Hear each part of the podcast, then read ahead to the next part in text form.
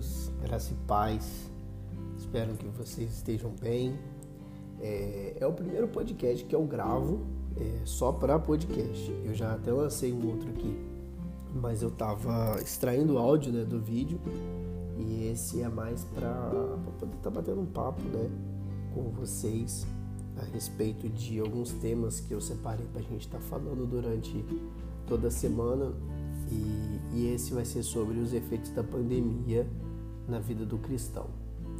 Eu tenho por base o texto do Evangelho de João, capítulo de número 4, versículo versículo de número 23, que que é o texto do diálogo de Jesus com a mulher samaritana, né? Que Jesus diz: "Mas a hora está chegando e de fato já chegou em que os verdadeiros adoradores adorarão o Pai em espírito e em verdade, pois são esses que o Pai procura para seus adoradores. Deus é espírito e é necessário que seus adoradores o adorem em espírito e em verdade.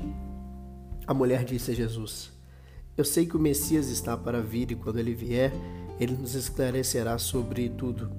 E assegurou-lhe Jesus: Eu sou que falo, eu sou o Messias. Jesus se revela para ela no, no, último versículo, né? Jesus se revela como o Messias para ela. E o que mais, o que mais chama atenção é, é o que Jesus está dizendo: Deus é Espírito e é necessário que os seus adoradores o adorem em Espírito e em verdade. Hoje é, faz mais de um ano, né, que nós estamos em pandemia, nós estamos em casa aqui no estado do Espírito Santo nós tivemos bastante restrições. Inicialmente nós tivemos muitas restrições, principalmente com relação à abertura das igrejas. É, na, na, minha cidade teve muitas relutâncias com relação a isso. Ah, alguns momentos parte do comércio, né, estava aberto, exceto a igreja, né, a igreja não estava aberta ainda. Eu até participei de algumas reuniões com representantes do Ministério Público, com representantes das, de todas as religiões né, da, da cidade, para estar tá discutindo sobre isso. E recentemente eu estava no meu Instagram, inclusive me seguem lá no meu Instagram, Marcos Vinícius Batista, e eu fiz uma pergunta numa enquete a respeito se a pandemia tinha afetado a vida, a vida com Deus, né? Das pessoas. Se você sentia que a sua vida com Deus foi afetada por conta da pandemia e o número de pessoas que responderam sim foi assustador, sabe? E eu fiquei me perguntando a, a partir daquela enquete até que ponto a pandemia pode afetar a nossa vida com Deus. Haja vista que a pandemia é um problema físico, é um problema terreno. E a nossa vida com Deus, a nossa vida espiritual, ela é desenvolvida em duas naturezas: natureza física e a natureza espiritual. Como assim? A comunhão nossa com Deus acontece de duas formas: a forma espiritual e a forma física. A forma física é o ato de você dobrar os seus joelhos e orar. A forma física é o ato de você abrir a sua Bíblia e ler com diligência, com atenção, deixar que Deus fale com você através da palavra. A forma física é você ter um momento de adoração na sua casa. E a forma espiritual é quando você alcança o mundo espiritual, é quando você alcança sucesso, é quando você alcança resposta, é quando você alcança êxito, quando Deus te responde, quando Deus fala com você. Então a vida, a nossa vida com Deus, ela vai se desenvolvendo nesses dois estados, né? nos estados físicos e espirituais. E, e, a gente precisa saber usar os dois estados, porque alguns, algumas pessoas elas querem espiritualizar tudo, outros querem carnalizar tudo, mas nós precisamos ter um equilíbrio e entendermos até que ponto a pandemia pode afetar a nossa vida com Cristo. Isso é muito importante, por quê? Porque isso mostra o cenário cristão que nós vivemos hoje com a igreja brasileira. Ah, muitas pessoas elas estão acostumadas a irem na igreja, sabe? elas estão acostumadas a frequentarem um culto, elas estão acostumadas a, a frequentarem uma rotina que, que aquilo não vai levar elas à salvação. Aquilo faz com que elas se tornem religiosas. E muitos jovens hoje, é, muitos jovens hoje, eles são, eles frequentam a igreja porque os pais frequentam a igreja. A grande maioria vai para o culto porque os pais impõem e, e faz com que eles vão para o culto. Só que uma coisa é você ir para o culto e outra coisa é você cultuar. O seu pai pode fazer você ir à igreja, mas ele não pode fazer você ouvir. A menos que você né, esteja lá e cedo ou tarde vai acontecer um toque de Deus. Mas seus pais podem fazer você ir para a igreja, mas não pode fazer você cultuar. Os seus pais podem te apresentar Jesus, mas eles não, eles não podem fazer você ter essa experiência com Jesus. Os seus pais podem te apresentar a igreja, os seus pais podem te apresentar o Deus da salvação, mas eles não podem fazer você ser salvo. Por quê? Porque isso já parte de uma forma de culto subjetiva, isso já parte de uma, de uma maneira individual, onde você precisa conhecer Deus, onde você precisa é, experimentar o toque de Deus. Vai chegar uma certa fase da sua vida que os seus pais é, vão ter que soltar a sua mão. Você vai ter que caminhar sozinho. Você vai ter que experimentar o novo. E muitas pessoas que estão na igreja apenas por irem, apenas por frequentarem, nesse período de pandemia, elas sofreram um baque muito grande, porque não tem mais o templo aberto para elas, não tem mais o ritual de culto presencial para elas. E como que essas pessoas vão nutrir a sua vida cristã? Como que essas pessoas vão poder dizer que é crente se as igrejas estão fechadas? É, muitas dessas pessoas se desviam, é, sabe, começam a, a, a se esmorecer mais ainda na fé, porque não tem o templo aberto para elas. E Jesus diz aqui que importa que os adoradores o adorem em espírito e em verdade, ou seja, que o nosso culto, a nossa adoração, ela não começa no físico, ela começa no nosso interior e se revela no nosso exterior. A nossa adoração a Deus, ela não pode acontecer só no ambiente de, de culto, no templo da igreja. A nossa adoração a Deus ela precisa começar dentro do nosso coração e vir a se externar do lado de fora, com seus lábios você cantar louvores. Porque não adianta você cantar louvores com seus lábios se o seu coração está perverso e cheio de amargura. Então nós precisamos entender isso. Algumas pessoas estão sofrendo muito com, com a pandemia porque os templos estão abertos e elas precisam dos templos para adorarem a Deus, para terem uma vida cristã. Só que não é muito bem por aí. Não é muito bem por aí, porque você, antes de querer ter uma vida de culto na igreja, você precisa ter uma vida de culto em casa. É por isso que muita gente está sofrendo com a pandemia. Está sofrendo com a pandemia porque é o único momento que ele tem contato com a Bíblia é na igreja quando o pastor está pregando, porque em casa ele não tem contato com a palavra de Deus. Ele sofre porque o templo está fechado porque o único momento de oração que ele tem é na igreja. Ele não tem momento de oração em casa. O momento de comunhão que ele tem é comunhão na igreja. Ele não tem comunhão em casa.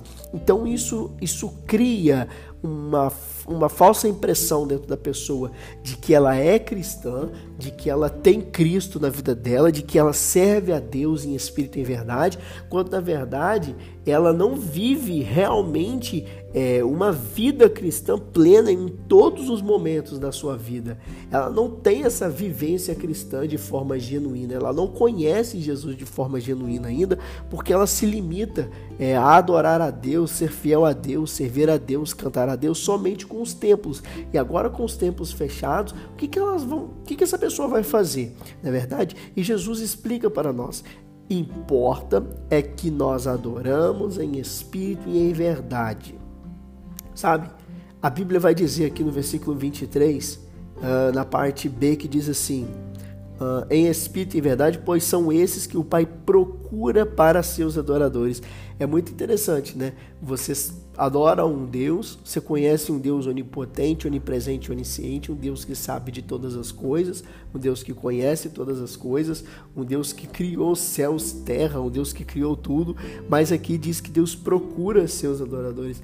É muito interessante essa, essa, essa expressão bíblica, né? Dizendo que Deus procura seus adoradores. Quando quando eu leio que Deus procura seus adoradores, eu já olho o contraponto do que o texto tenta nos ensinar para nós. São os adoradores que estão prontos para serem achados.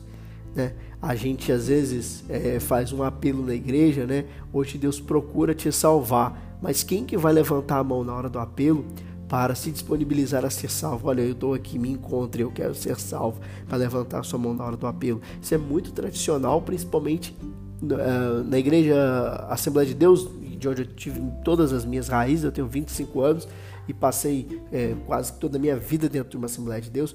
Então, o modelo de apelo é sempre esse: Jesus quer te salvar. Quem quer aceitar Jesus hoje? Aí a pessoa vai lá e levanta a mão. É claro, gente, que aquela pessoa ela não está tá escolhendo ser salva, ela está escolhendo fazer parte né, de uma vida cristã ali, se entregar para Jesus, ela está fazendo um ato de confessar seus pecados e aceitar Jesus como seu Salvador, o ato do apelo.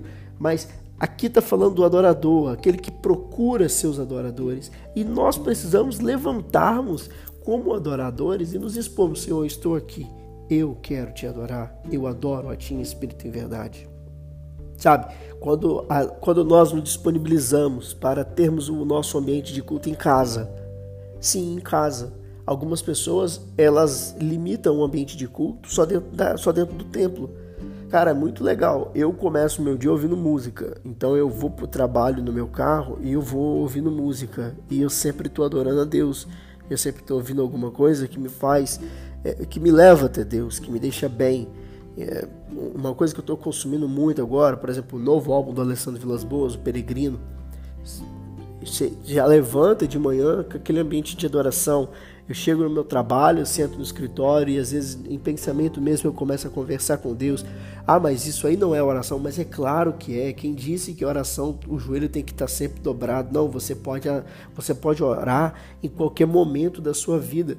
Sabe? Aí quando você chega em casa, que você abre a sua Bíblia, que você lê a sua Bíblia, que você vai fazer seu devocional, você está se alimentando da palavra de Deus. Então, olha só como que durante o dia eu consigo unir todos os elementos de culto é, no meu dia a dia: adoração, oração e leitura da palavra, que são ah, os pilares né, do ambiente de culto, né, do culto a Deus, do culto bíblico. Então, quando nós conseguimos desenvolver todo esse ambiente de culto nas nossas vidas, no nosso dia a dia, a gente, a gente sente as igrejas fechadas pela comunhão física com os nossos irmãos, por estarmos aglomerados ali, né, junto com os irmãos, mas a gente não, não sente a nossa vida com Deus abalada. Por quê?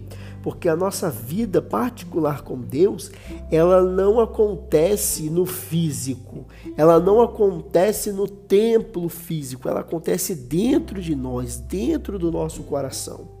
Então, se a pandemia, se você sente que a sua vida com Deus foi afetada é, nessa pandemia, eu convido você que abra o seu coração para Jesus de forma verdadeira e comece a fazer os seus momentos livres momentos de intimidade com Deus, momentos de adoração, momentos de culto. Sabe, você pode cultuar Deus na sua casa, convidar os seus pais, convidar as pessoas que moram com você para tirar um momento de adoração. Ah, mas eu não canto, eu não toco. Cara, sei lá, vai na tua smart e, e coloca um louvor e canta junto com aquele louvor. Junta todo mundo e faz uma oração. Se você quer orar, eh, se você quer orar em particular, vai lá e ora. Mas não deixa de ler a Bíblia Sagrada também todos os dias. A gente, inclusive, agora na pandemia, a gente tem um grupo de, de devocional onde a gente está estudando os evangelhos e estudamos também já algumas cartas paulinas. Inclusive, um abraço e um beijo para toda a galera aí do grupo que faz o devocional comigo. E, gente, nós precisamos trazer esse ambiente de culto para o nosso dia a dia. E é isso que Jesus explica para a mulher samaritana.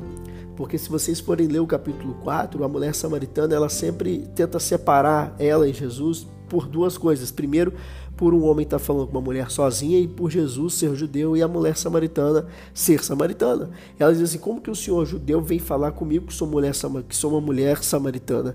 Ela tenta logo separar de novo. Depois, quando Jesus vai conversando com ela, ela fala: os nossos pais é, nos ensinaram a adorar aqui no alto do Monte Gerezim e vocês adoram aí embaixo em Jerusalém. Qual é o lugar certo de adorar? Olha só, Jesus está se revelando Messias para essa mulher e existe um vazio dentro dela a respeito de quem, de onde é o lugar perfeito para adoração. Por quê, gente? Porque quando é, Deus fala com Moisés lá no Antigo Testamento a respeito de oferecer os seus sacrifícios e onde Deus ia receber os sacrifícios, Deus fala com Moisés para Moisés levar todo o sacrifício para o alto do Monte Gerizim. E quando Salomão constrói o templo, Salomão não constrói o templo no alto do Monte Gerizim. Salomão constrói o templo embaixo em Jerusalém.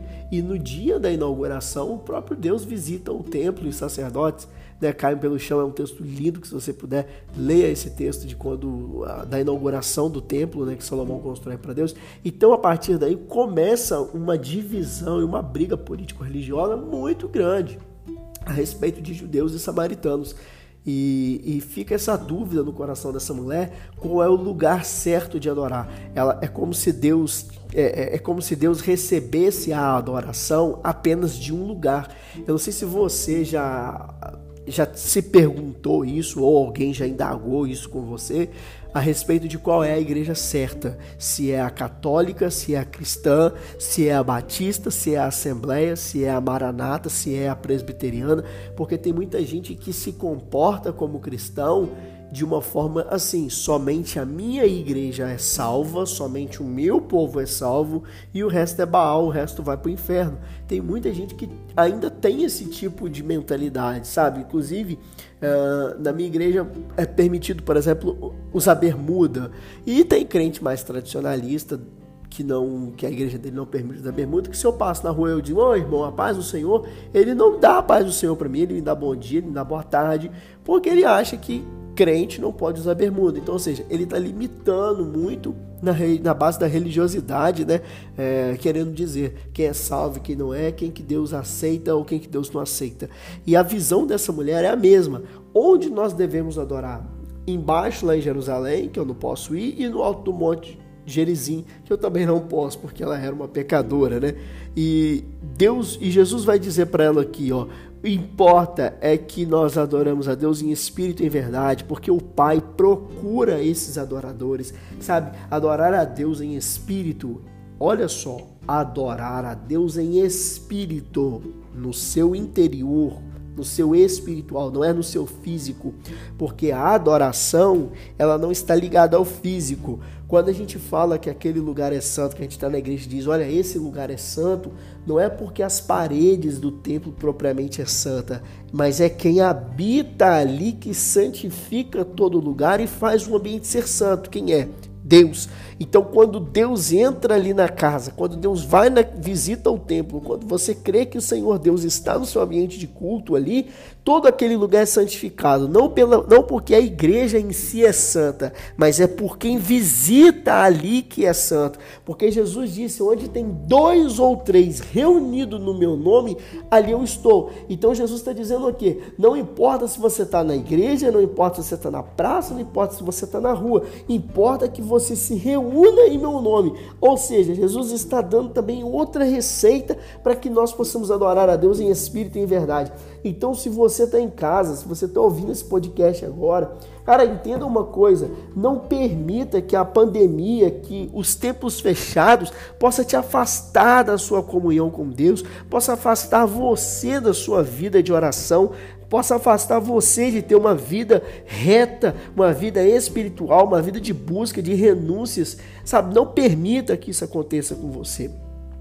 Deixe que Deus é, habite junto de você no seu quarto, na sua sala, na sua cozinha, na sua casa. Faça do seu lar um ambiente de culto. Faça do seu trabalho um ambiente de culto. Faça do trajeto do trabalho para casa um ambiente de culto. Você não precisa exteriorizar tudo isso. Você não precisa trazer à tona tudo isso. Basta que isso esteja em intrínseco dentro do seu coração, basta que isso seja gravado no seu coração, sabe? Viva um ambiente de culto. Não permita que a falta de templos se torne falta de Deus para você. A falta de templo não é falta de Deus. A falta de Deus é falta de busca. Então, é, absorva isso e tente sempre estar junto com Cristo em todos os momentos da sua vida. Amém? Deus abençoe todos vocês que acompanharam esse podcast até aqui. Você que tem nas minhas redes sociais, vai lá no meu TikTok, Facebook, Instagram, Twitter, todas as minhas redes, manda mensagem lá, interage aqui e compartilhe também esse podcast com seus amigos. E vamos lá, vamos nessa. Que Deus abençoe a vida de vocês. Eu pretendo trazer muitos outros aqui durante a semana. E é isso. Fiquem com Deus.